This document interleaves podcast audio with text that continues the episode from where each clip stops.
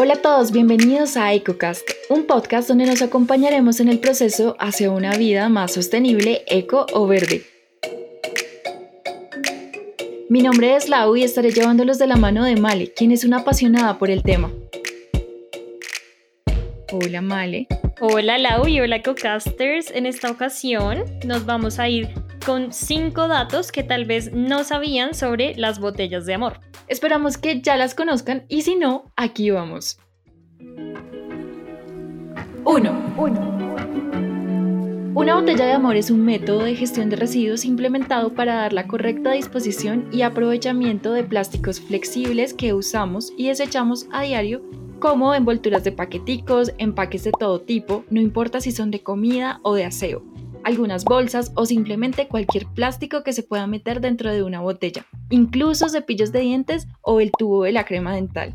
¿Pueden creer esto? Además, el cepillo nos ayudará a compactarlo todo hasta que de verdad no nos quepa nada.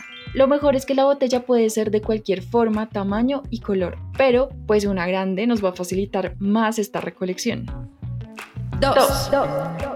Antes existía un método súper parecido que era conocido como ecoladrillos, en donde se construían estructuras con las botellas como tal. Sin embargo, a largo plazo esto no es una alternativa sostenible, así que con investigación descubrieron que el contenido se podía transformar y se convirtió en la mejor alternativa para aprovechar los plásticos flexibles bajo un proceso de transformación que los convierte en materia prima para madera plástica con la que se pueden construir hogares y mobiliario urbano como parques infantiles. O sea, ¿no les parece un magia EcoCasters?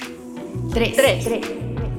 Si se preguntan cuánto plástico genera una persona en un día, la Fundación Botellas de Amor dice que son alrededor de 50 gramos. En una semana 350 gramos. En un mes 1400 kilogramos. Y en un año 17.5 kilogramos. Imagínense todos los recursos que hemos desperdiciado hasta el momento o que podemos empezar a aprovechar si nos unimos a esta iniciativa que pretende llegar a producir 4 millones de viviendas en Latinoamérica durante los próximos 10 años, que es lo mismo que 20 millones de toneladas de plásticos en botellas de amor. ¿Se animan a cumplir este reto con su recolección?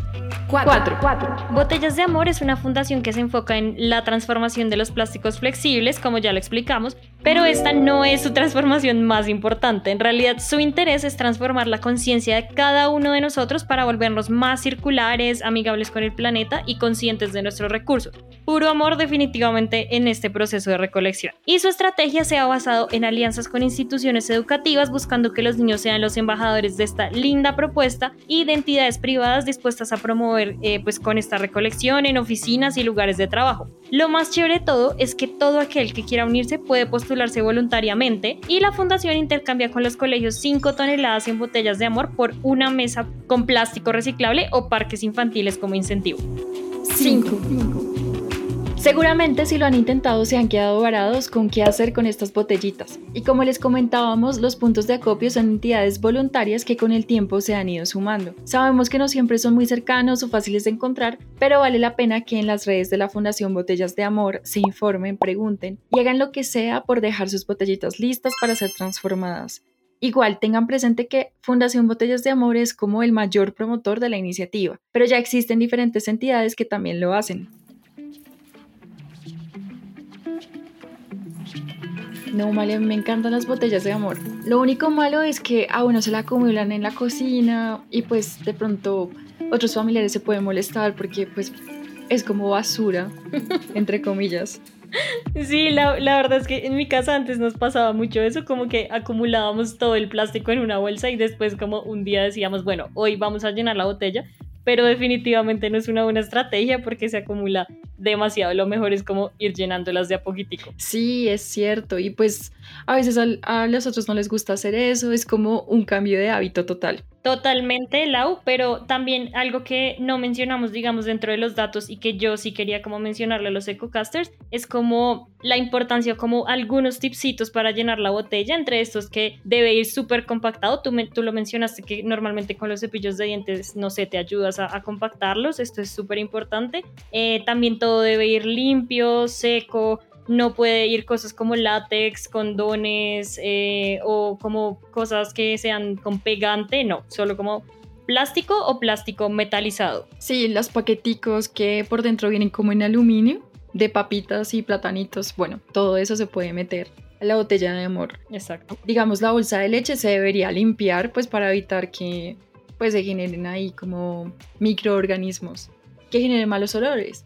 Y pues por otro lado, si se acumulan muchas botellitas, pues también lo que les decía de los centros de acopio que no son tan fáciles de encontrar, en mi barrio hay una persona que los recolecta, o sea, como que se puso en la labor de llamar a la fundación y que ellos fueran a recolectarlos. Entonces, puede ser que haya otras personas en sus conjuntos que estén interesados de hacer esta recolección. Igualmente en centros comerciales también ahora hay algunos puntos de acopio. Sé, por ejemplo, de Salitre Plaza y por ahora, pues la verdad no recuerdo otro Sí, digamos que yo creo que ahorita ya cada vez son más los lugares donde las recogen y también siempre hay como estos angelitos que, que hay en los barrios que se encargan como de recogerlas también. Eh, por ejemplo, yo antes de la pandemia iba a una academia de baile y en esa academia las recolectaban. Entonces, sí, siempre hay como angelitos y, y centros de acopio por todos lados. Así es, EcoCasters, entonces esperamos que se animen, que busquen más información y que empiecen a llenar sus botellas de mucho amor.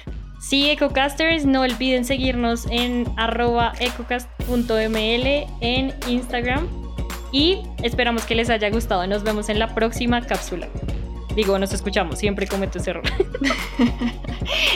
nos escuchamos pronto, EcoCasters, un saludo muy especial.